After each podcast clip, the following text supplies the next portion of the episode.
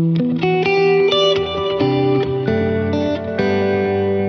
day, my friends. It's August 15th, and this is the One Year Bible Tour Guide podcast, where we read through the Bible in a year with daily portions from the Old and New Testaments. Each day we read the next section from the Old and the New, and also make a daily visit to the book of Psalms and Proverbs. My name is David MacAdam, and it is my pleasure to read today's passages from the book of Nehemiah in the Old Testament and from 1 Corinthians in the New, or as we would say in Britain, 1 Corinthians. Yesterday we continued to witness Nehemiah's spiritual leadership and the solemn assembly that stirred people's hearts to repentance. The Levites are leading in this prayer in chapter 9, which is the longest prayer recorded in the Bible. So let's pick up where we left off in the book of Nehemiah, chapter 9, beginning with verse 22. The Levites are leading a public prayer in which they are calling out to the Lord. Nehemiah chapter 9, verse 22. And remember, they are addressing the Lord. And you gave them kingdoms and peoples, and allotted to them every corner. So they took possession of the land of Sihon, king of Heshbon, and the land of Og, king of Bashan. You multiplied their children as the stars of heaven, and you brought them into the land that you had told their fathers to enter and possess.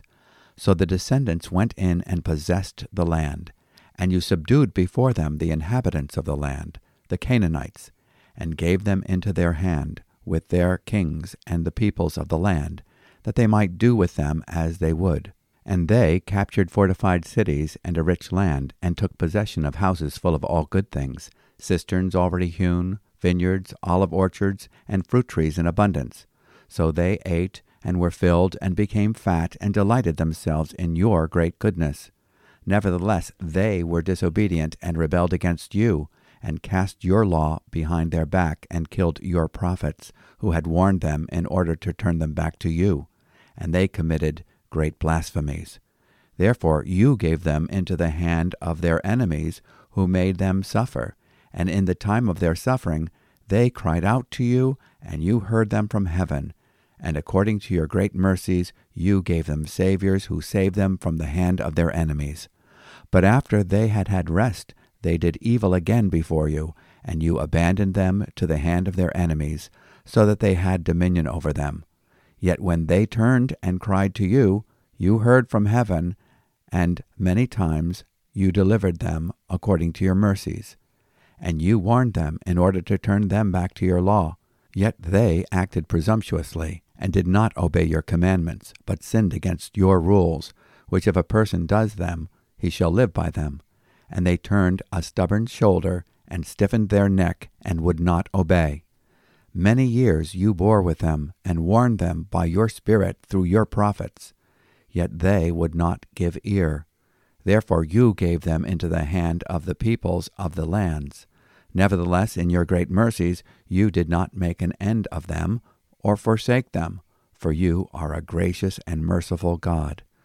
Now, therefore, our God, the great, the mighty, and the awesome God, who keeps covenant and steadfast love, let not all the hardship seem little to you that has come upon us, upon our kings, our princes, our priests, our prophets, our fathers, and all your people, since the time of the kings of Assyria until this day. Yet you have been righteous in all that has come upon us, for you have dealt faithfully, and we have acted wickedly. Our kings, our princes, our priests, and our fathers have not kept your law or paid attention to your commandments and your warnings that you gave them, even in their own kingdom, and amid your great goodness that you gave them, and in the large and rich land that you set before them. They did not serve you or turn from their wicked works. Behold, we are slaves this day, in the land that you gave to our fathers to enjoy its fruit and its good gifts Behold, we are slaves.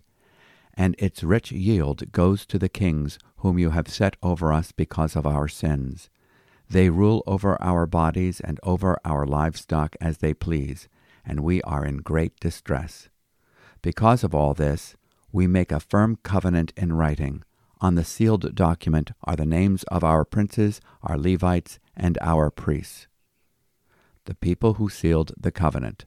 Chapter 10 on the seals are the names of Nehemiah the governor, the son of Hacaliah, Zedekiah, Seraiah, Azariah, Jeremiah, Pashhur, Amariah, Malchijah, Hattush, Shebaniah, Malluch, Harim, Meremoth, Obadiah, Daniel, Ginnethon, Baruch, Meshullam, Abijah, Mijamin, Maaziah, Bilgai, Shemaiah, these are the priests.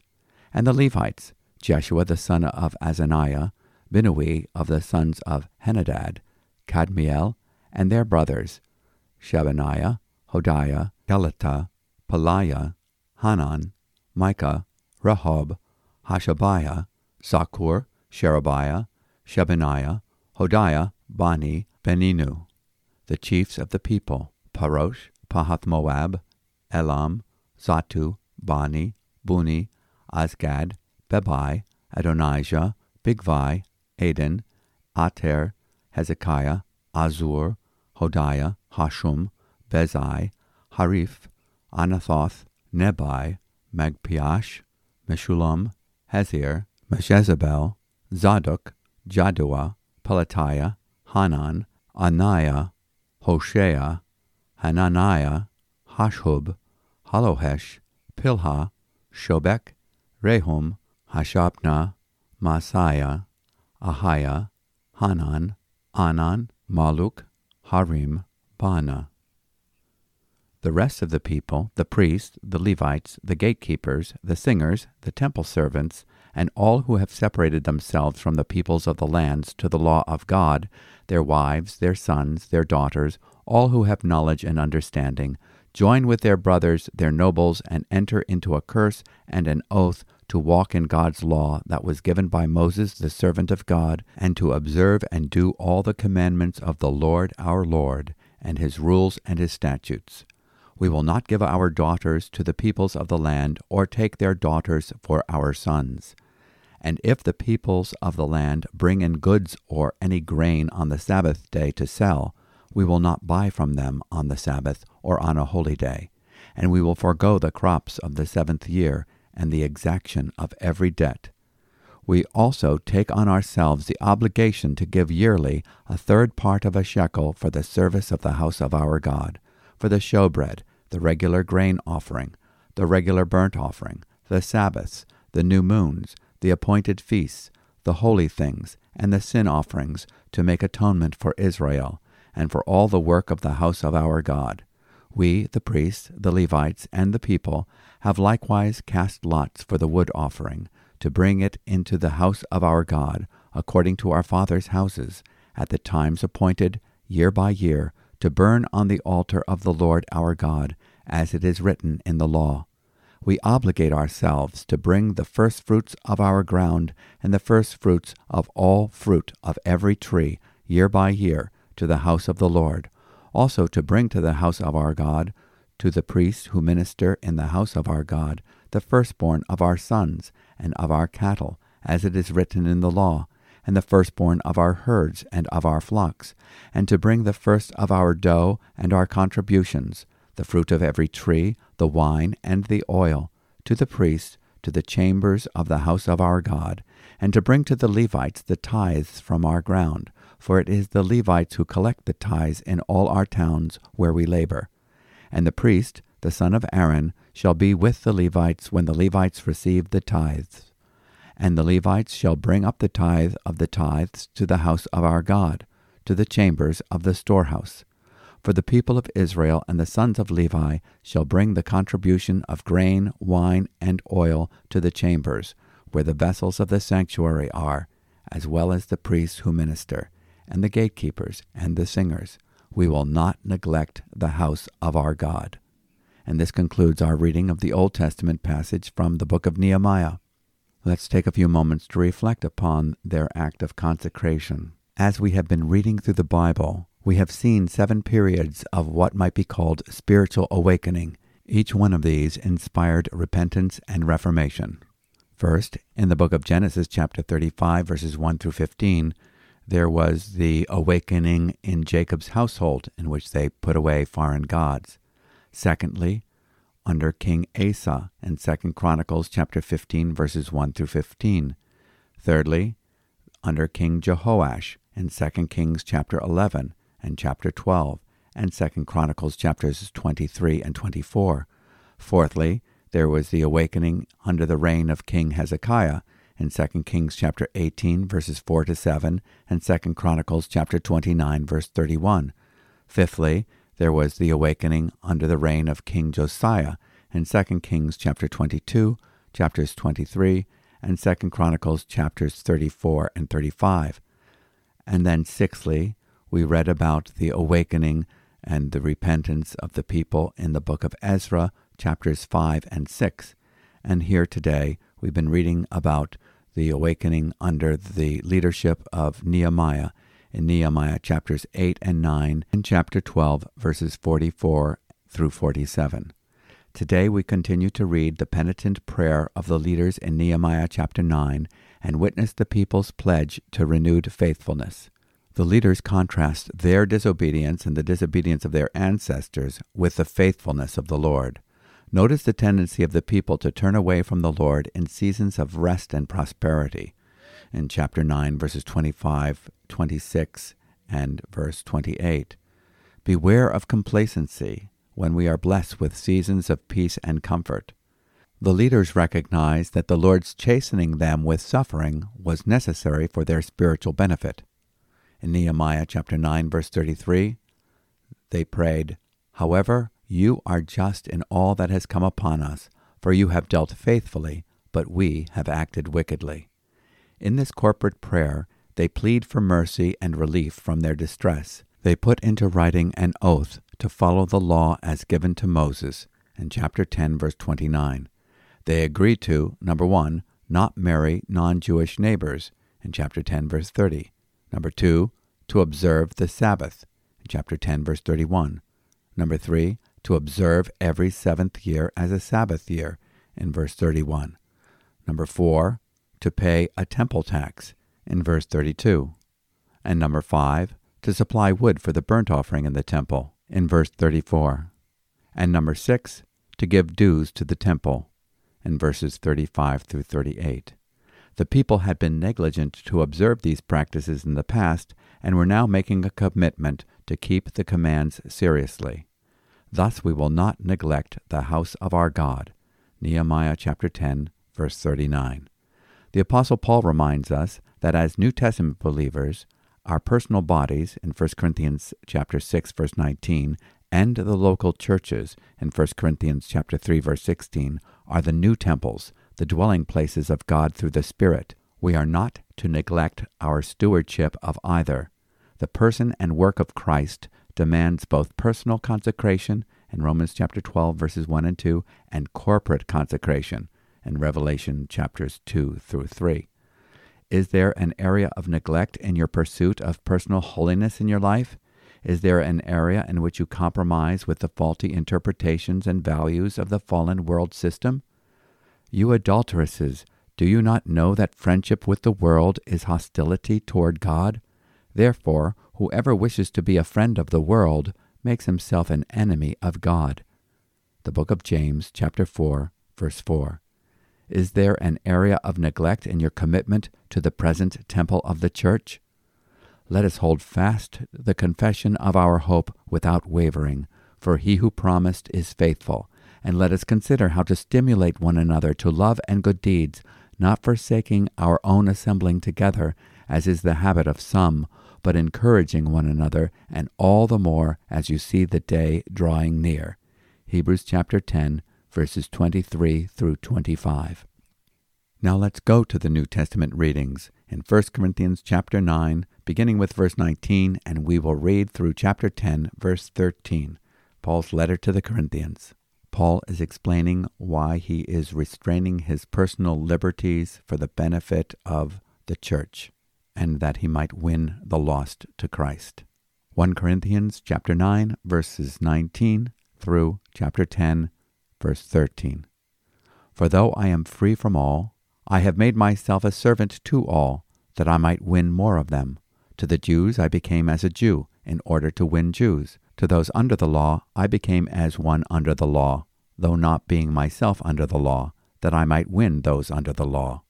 To those outside the law, I became as one outside the law, not being outside the law of God, but under the law of Christ, that I might win those outside the law. To the weak I became weak, that I might win the weak.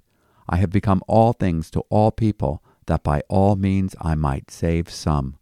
I do it all for the sake of the gospel, that I may share with them in its blessings. Do you not know that in a race all the runners run, but only one receives the prize? So run that you may obtain it. Every athlete exercises self control in all things. They do it to receive a perishable wreath, but we an imperishable. So I do not run aimlessly. I do not box as one beating the air, but I discipline my body and keep it under control, lest after preaching to others I myself should be disqualified. Warning against idolatry. Chapter 10. For I do not want you to be unaware, brothers, that our fathers were all under the cloud, and all passed through the sea, and all were baptized into Moses in the cloud and in the sea, and all ate the same spiritual food, and all drank the same spiritual drink, for they drank from the spiritual rock that followed them, and the rock was Christ. Nevertheless, with most of them God was not pleased, for they were overthrown in the wilderness. Now these things took place as examples for us, that we might not desire evil as they did. Do not be idolaters as some of them were. As it is written, the people sat down to eat and drink and rose up to play.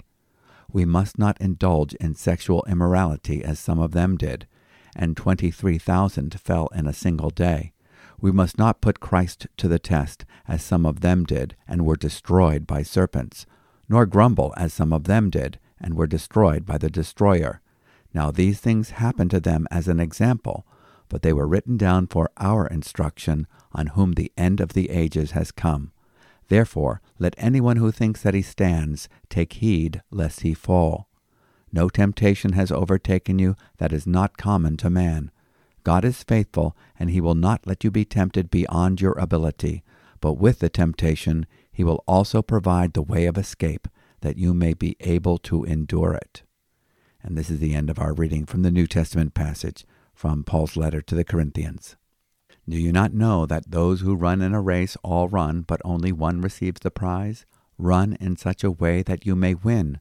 Everyone who competes in the games exercises self control in all things. They do it to receive a perishable wreath, but we an imperishable. Therefore, I run in such a way as not without aim. I box in such a way as not beating the air, but I discipline my body and make it my slave, so that after I have preached to others, I myself will not be disqualified. 1 Corinthians 9, verses 24 through 27. Paul speaks of being disqualified, which does not mean that he would lose his salvation, but that he would lose his privilege of being an effective minister. He would become a castaway. A bicycle with a flat tire may still be in your garage, but you will not ride it because of its current condition. Paul admonishes us we were not redeemed to be clutter in the Lord's garage. We are to be useful vehicles, ready for Him to ride. It is important for New Testament believers to be familiar with the Old Testament. The Holy Spirit has ordained that the recorded history in the Bible would be God's means of speaking to us and instructing us today. Notice that in 1 Corinthians chapter 10 verse 1, Paul writes the Corinthian believers, Jews and Gentiles, that he did not want any to be unaware of the lessons in God's history of redemption that focused on what was written in the Torah. Now these things happened as examples for us, so that we would not crave evil things as they also craved. 1 Corinthians chapter 10 verse 6.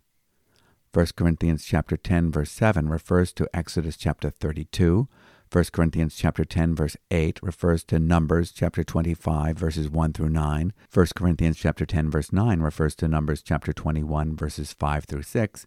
1 Corinthians chapter 10 verse 10 refers to Numbers chapter 14 verses 2 and 36, and in 1 Corinthians chapter 10 verse 10, the destroyer refers to God's agent in bringing judgment upon the firstborn in Egypt in Exodus chapter 12 verse 23, upon Jerusalem in 2 Samuel chapter 24 verse 16, and is referred to in Hebrews chapter 11 verse 28.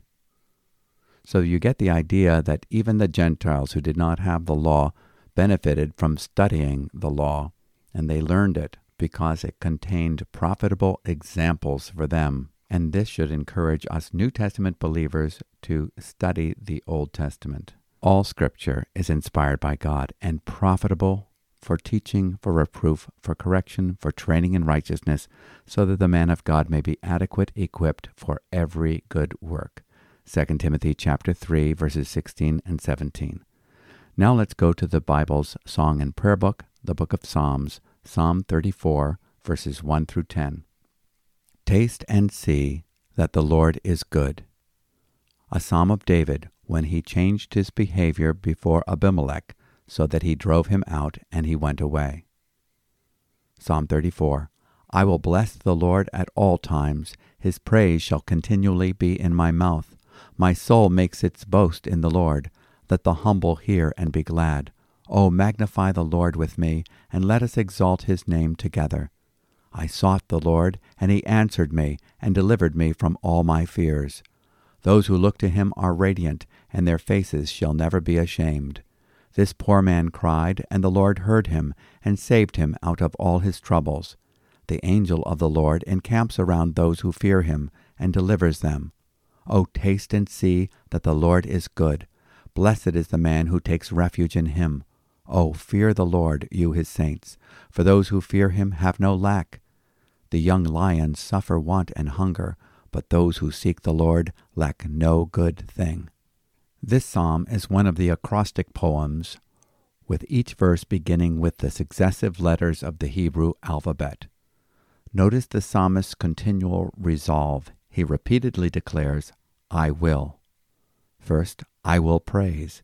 Psalm 34 begins with a decision I will bless the Lord at all times. His praise shall continually be on my lips. May that be your resolve each morning. Secondly, I will worship with others. In verse 3, O magnify the Lord with me, and let us exalt his name together. My wife and I had Let Us Exalt His Name Together engraved on the insides of our wedding rings.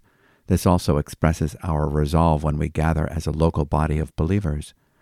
Then he says, I will pray. My story is one of progressive deliverance from anxiety and troubles. How is your prayer life? Can you say, I sought the Lord and he heard me and delivered me from all my fears? In verse 4, this poor man cried, and the Lord heard him and saved him out of all his troubles. What are you worried about? Cast all your anxieties upon him in prayer. In 1 Peter chapter 5 verse 7. This is followed by the next resolution. I will look to the Lord. My countenance reflects my preoccupation. What does your face look like today? Those who look to him are radiant. Their faces are never covered with shame. In verse 5, share your testimony and encourage others to trust him. The whole psalm is a testimony that encourages us to trust the Lord. It is not enough to have head knowledge. We need a personal experience of having cast the full weight of our trust to our Savior and his saving works. O taste and see that the Lord is good. How blessed is the man who takes refuge in him. O fear the Lord, you his saints, for to those who fear him there is no want. The young lions do lack and suffer hunger, but they who seek the Lord shall not be in want of any good thing. Now let's go to today's reading from the book of Proverbs, Proverbs chapter 21, verse 13. Whoever closes his ear to the cry of the poor will himself call out and not be answered. If we truly understand how merciful God has been towards us, we will be merciful to others. And may we remember this when we cry out to the Lord in prayer for mercy. Now let's pray. O gracious God, we long for a spiritual awakening in our land. We confess our sins of selfish preoccupations that have brought divisions, conflicts, fightings, and quarrels to the fore. As a nation and as individuals, we have not been truly submissive to your rule. We have been disobedient and rebellious, and put your law behind our backs. We have committed blasphemies in our speech and in our actions. Rescue us from the hands of our enemies. In all that has happened to us, you have been just. You have acted faithfully, when we have done wrong. Grant this generation the gift of repentance and faith in the Messiah, our Lord Jesus. We resolve to bless your name, both by our lips and our lives. We desire to see your kingdom come and your will being done on earth as it is in heaven. We ask this humbly subscribing to the merits of your Son, and do so in his name. Amen. Well, as they say, that's a wrap. This is the end of our excursion for today in the One Year Bible, and we look forward to joining with you tomorrow. My name's David MacAdam, and I pray that you will be taking the encouragement of the scriptures with you this day, and may you have the resolve of the psalmist to bless the Lord at all times, and may his praise be continually upon your lips. Shalom.